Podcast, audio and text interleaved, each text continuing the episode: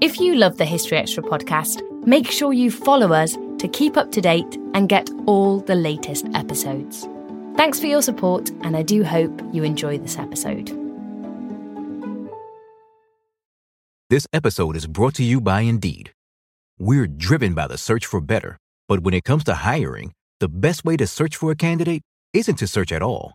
Don't search, match with Indeed.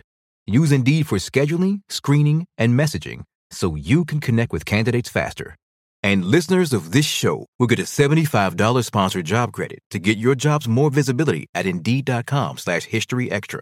Just go to Indeed.com slash History Extra right now and support our show by saying you heard about Indeed on this podcast. Terms and conditions apply. Need to hire? You need Indeed. Hola. Hello, this call is being translated. Abuela, listen to what my phone can do. Abuela, escucha lo que mi teléfono puede hacer. Wow. Ahora dime sobre tu novia nueva. Wow, now tell me about this new girlfriend. Huh? Tú sabes lo que dije. You know what I said. Language is no longer a barrier thanks to Live Translate with Galaxy AI on Samsung Galaxy S24 Ultra. Learn more at Samsung.com. Samsung account login required. Calls must be made using the native Samsung dialer. When you need mealtime inspiration, it's worth shopping Kroger, where you'll find over 30,000 mouthwatering choices that excite your inner foodie. And no matter what tasty choice you make, you'll enjoy our everyday low prices, plus extra ways to save, like digital coupons worth over $600 each week. You can also save up to $1 off per gallon at the pump with fuel points. More savings and more inspiring flavors make shopping Kroger worth it every time. Kroger, fresh for everyone. Fuel restrictions apply. Are you looking for a view of the world that's a bit different? Hi, I'm Jason Palmer, a host of The Weekend Intelligence, a podcast from The Economist. Join us to hear the stories that matter most to our correspondents and editors. Every Saturday, we introduce you to people and ideas that take you outside the ordinary and expand your horizons one episode at a time. Join us and see the world from a new perspective. To listen free until May 31st, search Spotify for The Weekend Intelligence.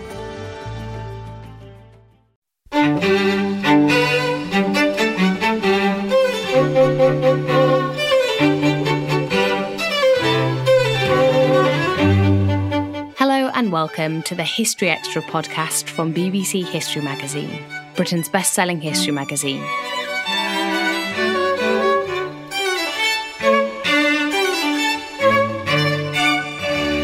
I'm Ellie Cawthorne.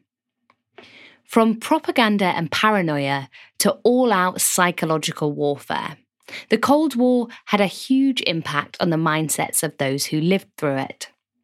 This divided mentality is something that Martin Sixsmith explores in his book, The War of Nerves Inside the Cold War Mind. And I spoke to him back in November to find out more. In the book, you say that more than any other conflict, the Cold War was fought in the battlefield of the mind.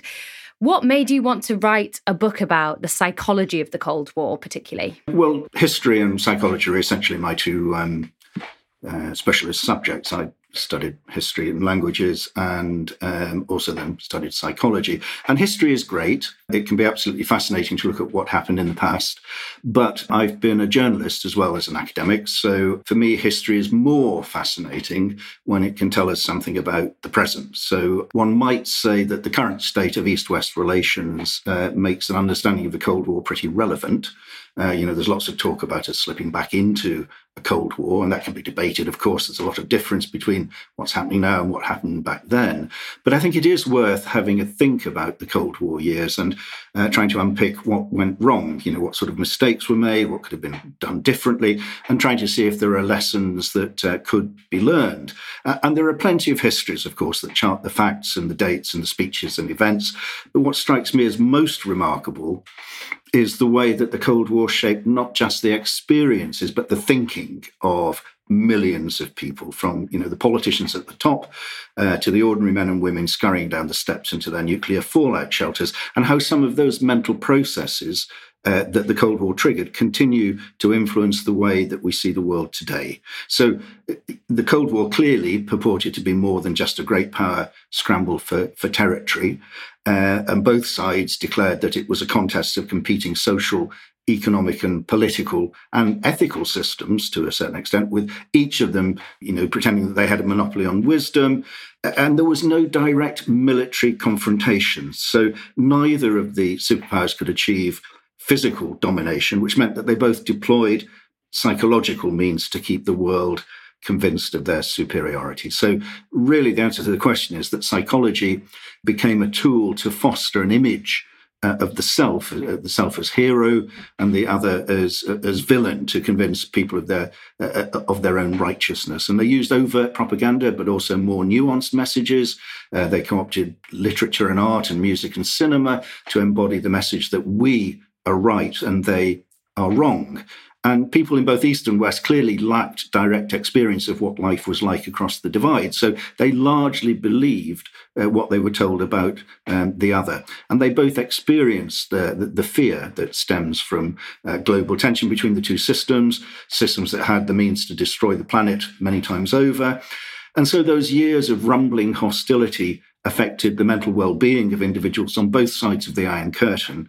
Uh, you know, the threat, that sort of a- existential threat, which was always there, caused social paranoia, surges of, uh, of, collective hysteria. So, to answer your question, yes, I would say that the Cold War, more than any other, was fought on the battlefield of the human mind.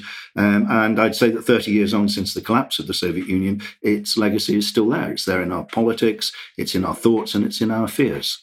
So I wonder if we could dig a little bit deeper into the psychology of both sides of the Iron Curtain now. So why don't we start with the West? You talked there about paranoia, collective hysteria, misunderstanding. What can you tell us about the, the psychological mindset in the West during the Cold War? Well, the, the psychology really applied both ways, and you know, as we say, it's not a it's not a sort of classic confrontation on the battlefield.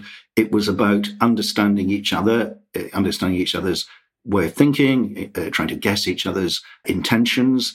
And so the psychology of both sides, East and West, was very much how they understood or misunderstood the, the thinking of the other. And the Duke of Wellington, as you know, very famously said that the whole art of war consists of guessing what's on the other side of the hill. And one thing that I discovered um, when I started writing the book uh, is that in the Cold War, both sides were very bad at assessing what was on the other side of the hill. Um, and that was important uh, because in the Cold War, more than any other, knowledge meant power.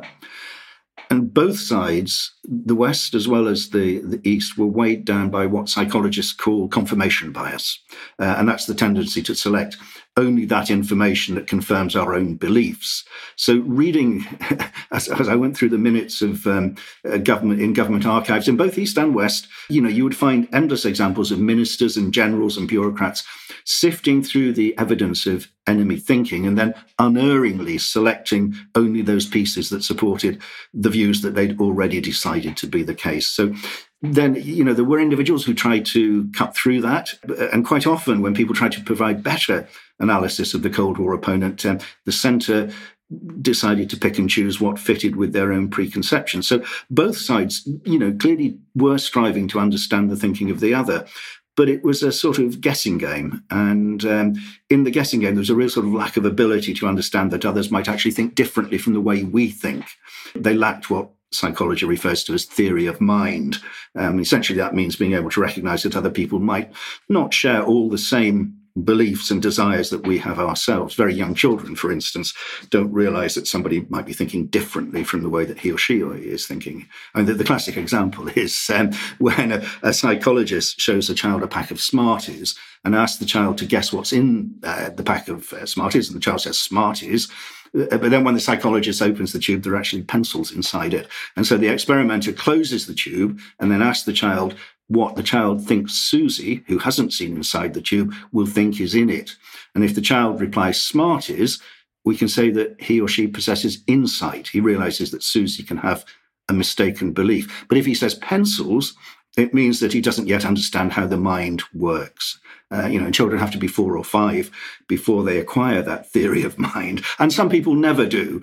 Uh, and, and, you know, reading through the archives, it, it, struck me that a lot of people who were guessing what was going on in the minds of the enemy it hadn't acquired theory of mind. And it's important because it lets us put ourselves in somebody else's shoes. That means taking on that mental states can differ from reality and that people's behavior can be predicted from their mental states. I wonder if you could just give us some more specifics about the assumptions that each side made about the other. Yes, um, it's essentially that neither side twigged that the other side was different from the way uh, they thought about things. Um, and there's a very famous example in 1946 of an American diplomat called George Kennan, who was in Moscow, uh, had spent the war there. And he wrote a document that came to be known as the Long Telegram. And he essentially, in that, tried to trace the development of Soviet thinking uh, at the end of the Second World War from his experience, first-hand experience. He was a career diplomat. He'd had ex- extensive knowledge of the Soviet Union. He spoke Russian. He empathized with the Russian people. But Kennan harbored, you know, no illusions about the Soviet leadership. He knew that they were slippery customers. Uh, he knew that they'd take whatever they could get in diplomatic exchanges and give nothing in return.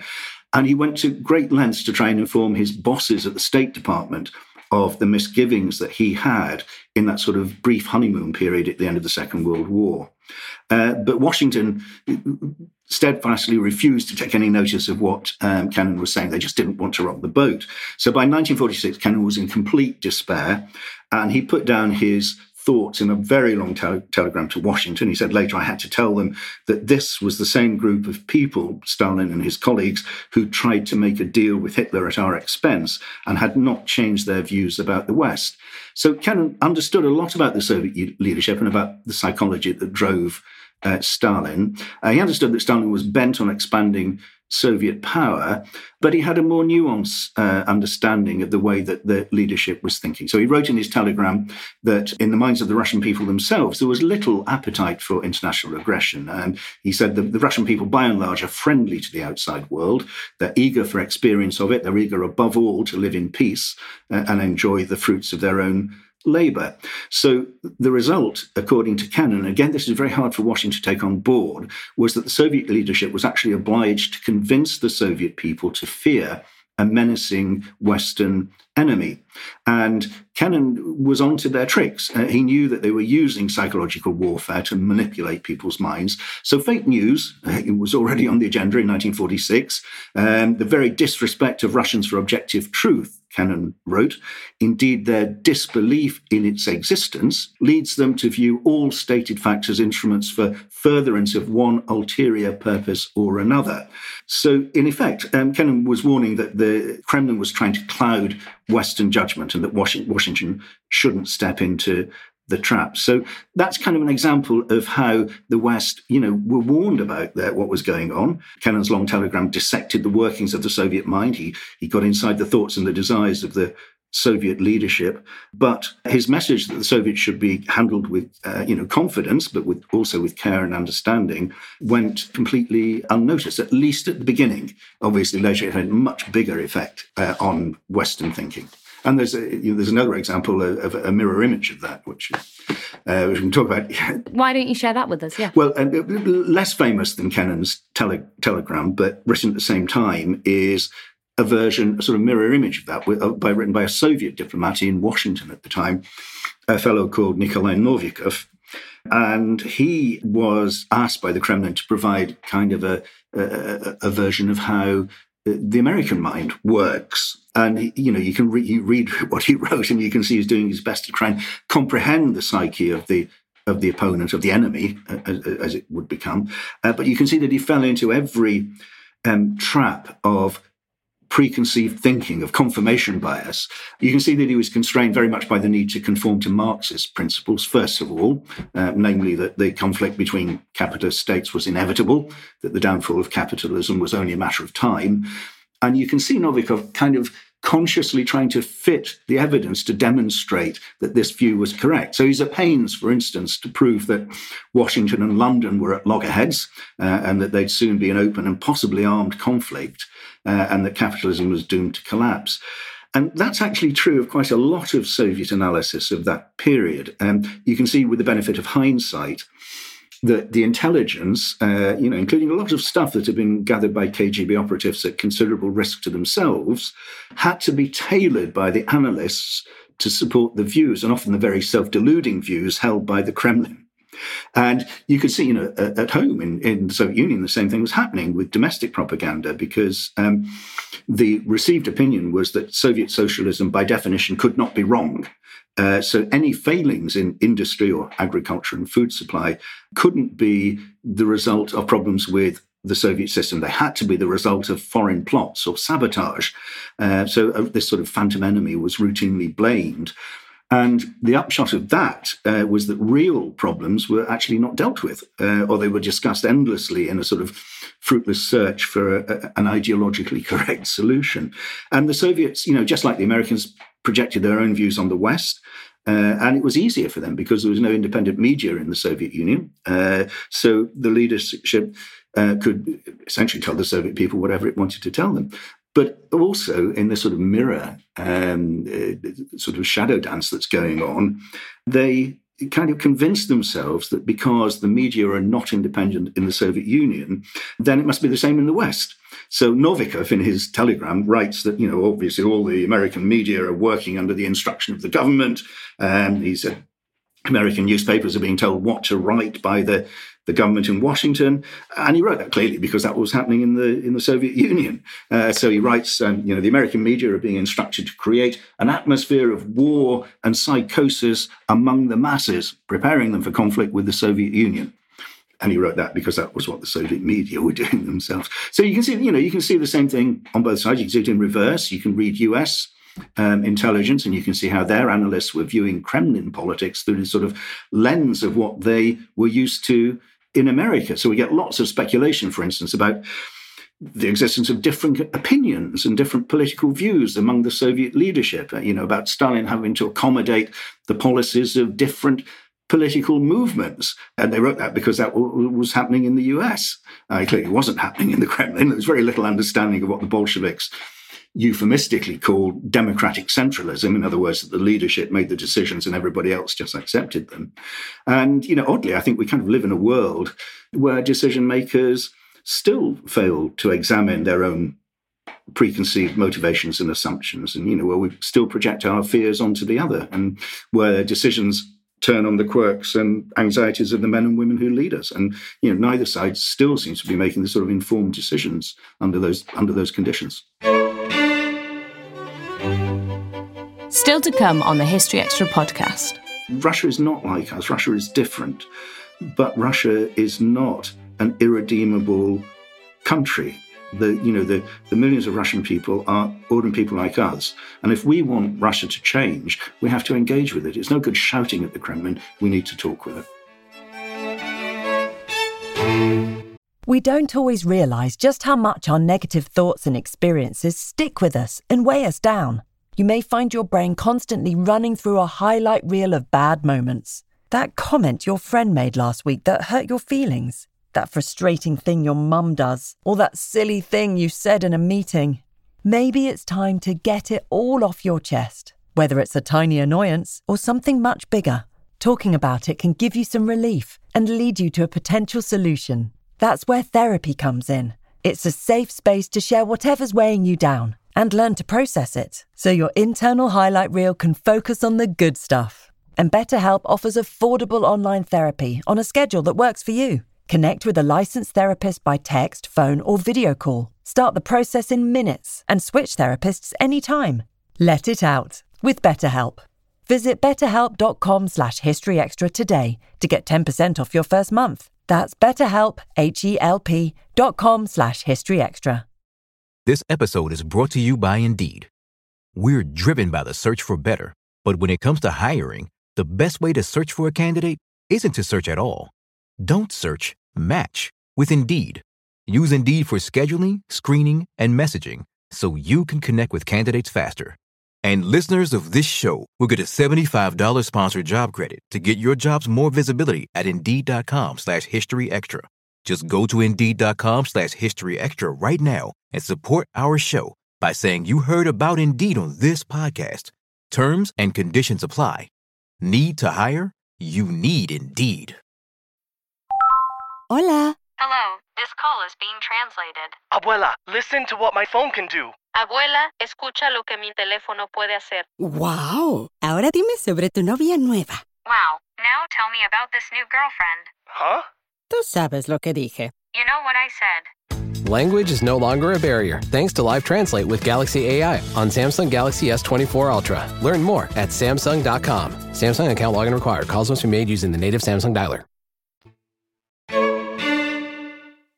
You just said there that um, decisions can often um, hinge on the quirks of the men and women who lead us. And that is something that you look at through the book. There's a lot of interesting characters, leaders in the book. Um, and the ways that they thought and acted did have concrete impact on the populations that lived under them. I wonder if you could give us some examples of interesting character studies in the leadership. Well, there's plenty of that. I mean, a word of warning we all know Tolstoy's theory of history that history isn't made by the actions of great men. You know, history is actually made by a sort of concatenation of the endless microscopic events that are the work of the, the, the little man, you know, the millions whose names are never mentioned in the history books, but who between them are the real drivers of history.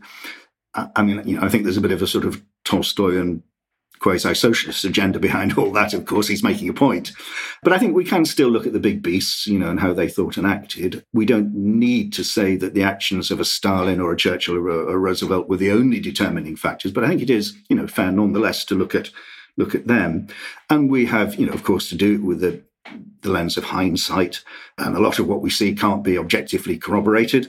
Uh, but psychologists nowadays have attempted to analyze Stalin, for instance. Uh, they come up with some intriguing results. So, what I've tried to do in the book is mix that retrospective psychoanalysis with contemporary accounts uh, that are often, you know, quite revealing.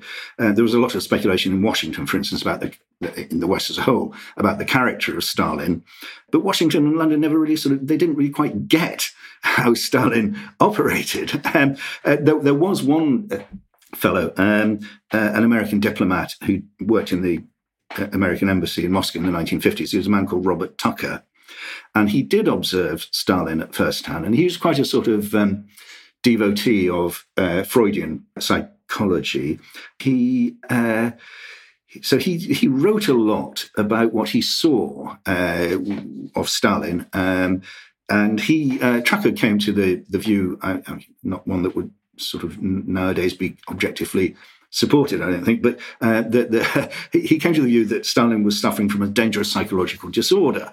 Um, and he wrote that Stalin was um, a person who experiences basic anxiety uh, reverse, resulting from adverse emotional circumstances in his early life. Okay, speculation, but you know, there we are. That was the kind of thing that was going on then. And that Stalin finds a rock of inner security by forming an idealized self image. For example, Tucker writes, as a great warrior or as saint like. Uh, he's so he says repressed self hatred in Stalin is experienced as hatred of others. Now we're kind of getting somewhere here, I think. And in particular, others on whom this is projected are likely to be those who have incurred the neurotic person's vindictive animosity by somehow failing to affirm him as the idealized self that he mistakenly takes himself to be. Uh, so Tucker, you know, he's clearly basing his diagnosis um, on uh, Freudian psychology, but also very much on the German American post Freudian psychoanalyst Karen Horney. So he's he looks in Horney's work for a psychological explanation of how of why Stalin is behaving the way he's behaving. And Tucker says that Stalin must be a neurotic personality possessed of an unprecedented plenitude of political power. And he says that's the most dangerous combination you can possibly hope to get. And, and as with Kennan, Tucker tried to uh, send this diagnosis to the State Department. But uh, again, the, the people in Washington just showed very little interest. And uh, the West continued to frame its dealings with Moscow on the assumption, mistaken as we now kind of all agree, that Stalin was a rational man whose um, actions were based on um, ruthless but lucidly calculated realpolitik.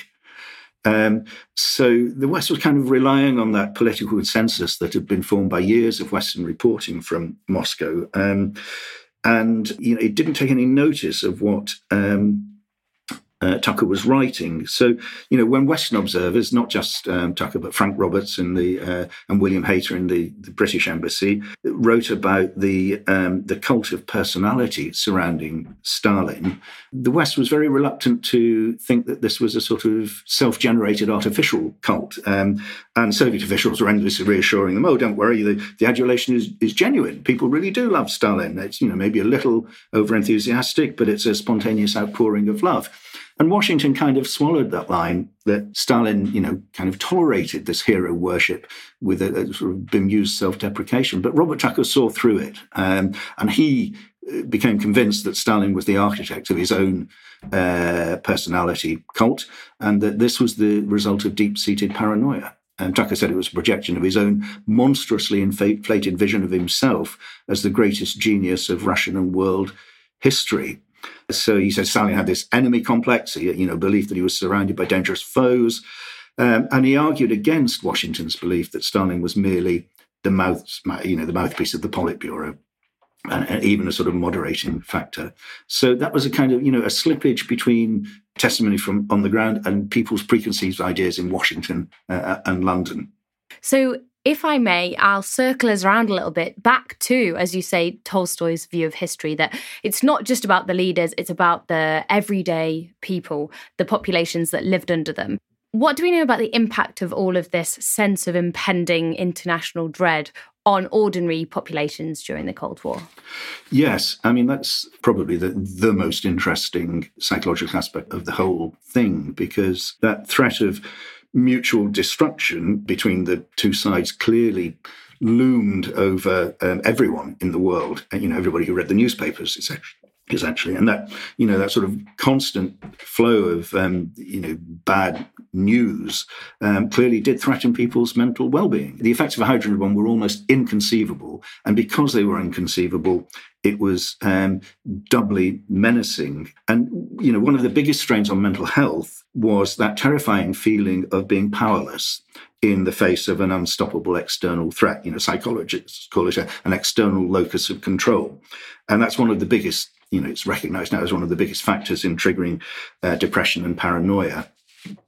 So governments had to decide how to to deal with this, and there was it was a rather sort of cynical reaction. Rather than sort of properly inform people about the threats and you know what may lie ahead, um, governments in East and West kind of prioritized token efforts to, so that people felt that they, they did have some control over events. For instance, our grandparents and parents generation was told to sort of build fallout shelters in the, the, backyard of their house. And the authorities knew this would be completely useless, but nonetheless, it served a sort of psychological purpose because it made people feel they had some sort of agency. And the American psychologist Irving Janis, uh, who later became very famous for the concept of groupthink, advised the uh, American authorities that they could deploy emotional training techniques that would build up a tolerance for insecurity in other words, you were kind of teaching people to live with this terrible dread, this sort of mental disruption, and not give in and crumble. So, uh, civil defense, for instance, would be a way of channeling apprehensions about a nuclear attack in order to minimize what Janis called um, disruptive fear reactions. So, by encouraging people to build their shelters, you could sort of lessen resentment towards the central government's lack of action and you could also imbue the individual with a sort of sense of control over his or her chances of survival. And the most sort of striking example of this is um, the duck and cover program, um, where uh, duck and cover was where American school children from quite a young age were taught that if the alarm goes and there's going to be a nuclear attack, what you need to do is duck and cover, dunk under your school desk, cover your eyes and your ears, and that somehow will protect you. No adult clearly had any belief that that was going to save these children. Uh, uh but but it, again, it gave them a sort of sense of agency, a sense of doing something. But for many of that generation who went through the duck and cover exercises, it, it left a lifelong impact. Um, it left that sort of paradigm of existential anxiety, really, that, that continues even today. I'll just read one piece of testimony, a very striking one from a woman called Amy Morris Young. And many years later, she was in her kitchen in California when she heard the sound of a distant explosion, and that triggered that sort of memory of the nightmare fears that had remained lodged in her psyche from her childhood. And she writes, I looked down and I saw my baby daughter. My hands shook as I unbuckled the plastic clasp of her tiny seatbelt and scooped her out of her chair, crushed her to my chest, and ran straight for the closet in my bedroom. How ludicrous is it that in that horrible moment, when I knew that it had finally happened, that an atomic bomb had been dropped on us and it was the end of the world, all I could think of was Bert the Turtle and duck and cover. I crouched on the floor of the closet, holding my tiny girl, rocking and praying, saying over and over and over, I'm sorry, I'm so sorry, because I was so sorry, so ashamed that we grown ups, time after time, throughout history, seem to have done such a poor job of taking care of each other and the earth. We couldn't seem to stop hurting each other, playing war games with real casualties, and now it was too late. And I think that kind of speaks to that sort of the deep seated trauma that many people imbibed um, in, in those years. Something that you mentioned earlier that I wanted to return to in a bit more depth was um, the idea of psychological warfare. Can you give us some examples of the ways that um, psychology was weaponized, actively weaponized during the Cold War? Yeah, I mean, there was plenty of that. Um, the whole Cold War was, um, you know, as the two systems competing to convince the world that they were the ones who knew the path to the glorious future and trying to sort of plant that idea into the heads of millions, uh, even billions of people around uh, the globe. Um, so, in the course of that sort of um, arm's length um, sparring, the two sides kind of develop distorted images of themselves, you know, a picture of what could go wrong uh, if the other side were to gain the upper hand. And they both, you know, they both wanted to eradicate any perceived influence of the other. They, you know, they, um, it ended up in sort of witch hunts and false accusations. Um, and the thought that the other side was permeating our society like a virus, you know, and it, it pushed them to greater and greater lengths in this sort of propaganda war. It became extremely fierce. At its most extreme, uh, it would entail experiments in mind control, um, fears about brainwashing. Uh, America, for instance, feared that its boys in Korea were being indoctrinated by the communists. Um, there's a very famous film with Frank Sinatra, The Manchurian Candidate, in which um, you know we see at first hand how the communists were literally brainwashing our boys. Um, and you know, the CIA, CIA, director Allen Dulles, he said that behind the Iron Curtain, there's a vast experiment underway to change men's minds, the perversion of the minds of selected individuals who are subjected to such treatment that they are deprived of the ability to state their own thoughts. And the Americans clearly had to hit back on this. The CIA was also carrying out its own experiments to test the limits of the human brain, um, to see what, uh, to what extent it could be controlled um, externally. And then, of course, there were all the dirty tricks, um, you know, the lies and the fake news that we're all familiar with today. And when the propagandists got the psychology right, when they tapped into something, you know, really deep in people's minds and prejudices and belief systems, these could be extremely powerful. I'll give just one example. Uh, it's a, a, a, KGB operation called Operation Infection. And in October 1986, so it's, you know, relatively recent in Cold War terms, there was a cartoon in Pravda on the front page of a shifty looking scientist and a grinning American military officer exchanging a test tube for a fistful of dollars. And the vial, the test tube, is labeled AIDS virus. And all around it, there are sort of swastika shaped bacteria. And at the feet of these two men, there are dead bodies. And the, the implication is hardly subtle that the American fascists were, you know, they were at it again. They were murdering innocent people in their plot to dominate the world. And above the cartoon, there was a, a brief explanation by the Pravda um, editorial board, which they, in which they quoted, and it says, "This is a quote from newspapers." Doesn't say from which newspapers. Uh, I couldn't find it anywhere. I think it was made up.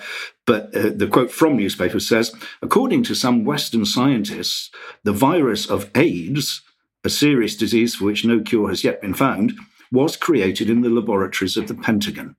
So you can kind of see what, you know. So that was the first mention in 1986 of what became known as Operation Infection. And the uh, it, it, was only elaborated. It, you know, the theories came out that the AIDS had been manufactured as part of a biological defense program at Fort Detrick in Maryland, that it was being deployed by the CIA against um, innocent victims in Africa, in the third world, where, you know, the, the sort of battle for ideological dominance was going on. Um, and it was an opening shot in a campaign that would see that story, you know, cited and multiplied in the days before social media. It went viral, if you'll excuse the pun. And, uh, you know, so many new, newspapers reported that AIDS had, you know, originated in the, the labs of the CIA that it kind of became accepted and so uh, the point I want to make, though, is that the effect of disinformation, what we would today call fake news, creates that climate of sort of pervasive uncertainty in which no one seems to know what can be trusted and what can't be. The aim of Soviet disinformation was, you know, clearly to undermine the confidence of people in the West in the open nature of their so-called free society and in the probity of the man who ran it. And Moscow was very good at sort of seeking out the potential sort of weak points in the nation's psyche um, and applying pressure to them. And the impact of fake news is absolutely profound because the, the mind creates sort of mental maps and it finds a way to redraw them to draw in these, these so-called facts. And once they're in there, they're very hard to get out.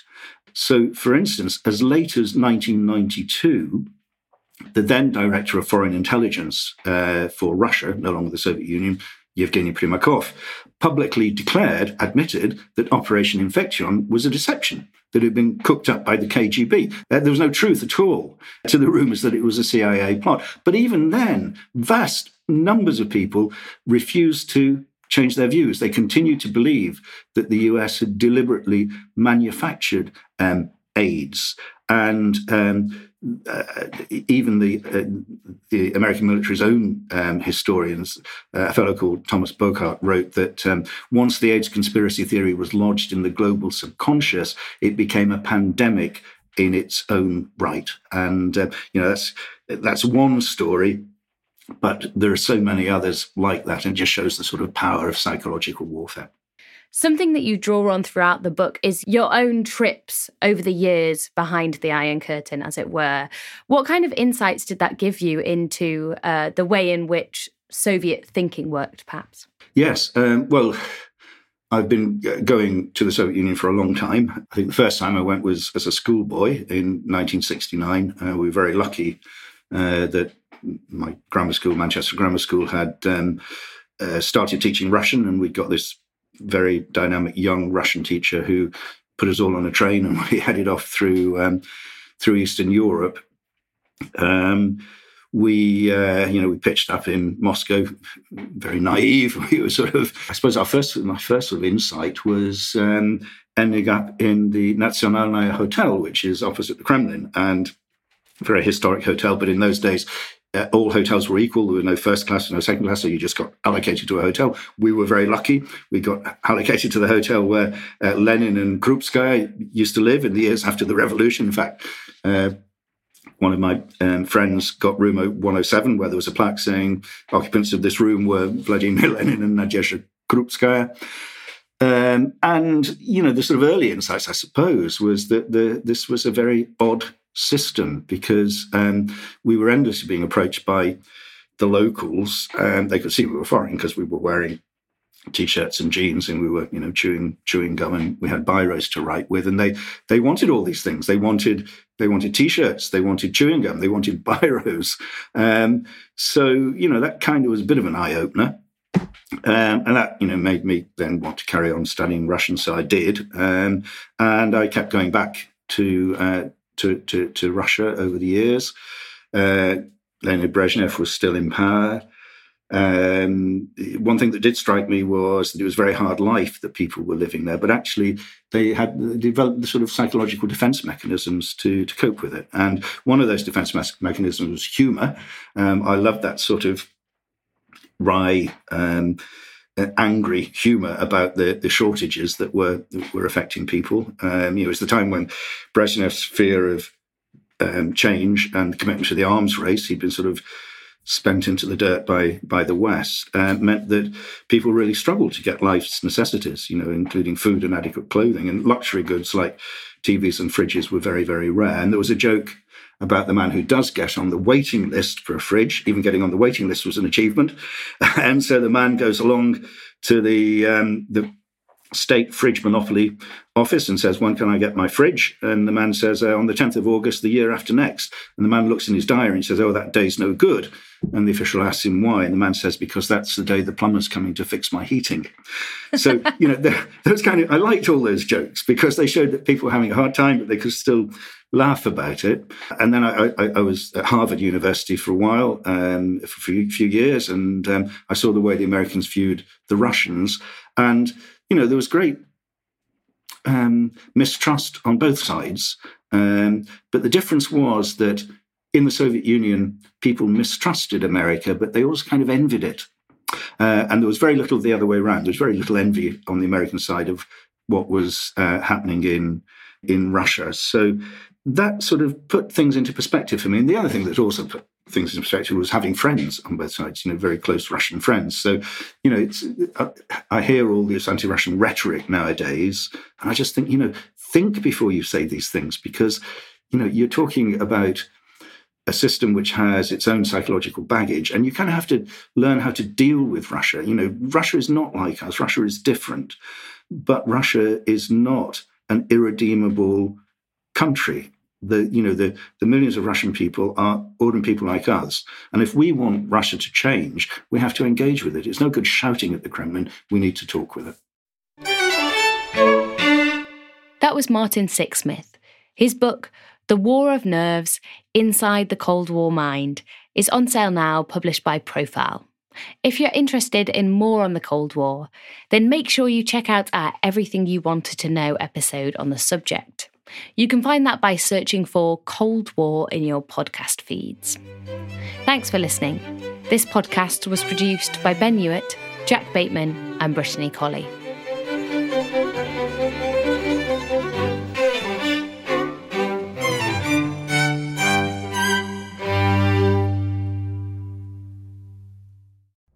Collision between a Chinese jet and an American spy plane. He came and rammed into our left wing. With relations increasingly strained, what are the chances of things spinning out of control? The Western world was asleep. I'm Gordon Corera. I'll be exploring the friction in this most important of relationships and asking Has the West taken its eye off the ball? You cannot ignore China. From BBC Radio 4, this is Shadow War China and the West. Listen wherever you get your podcasts.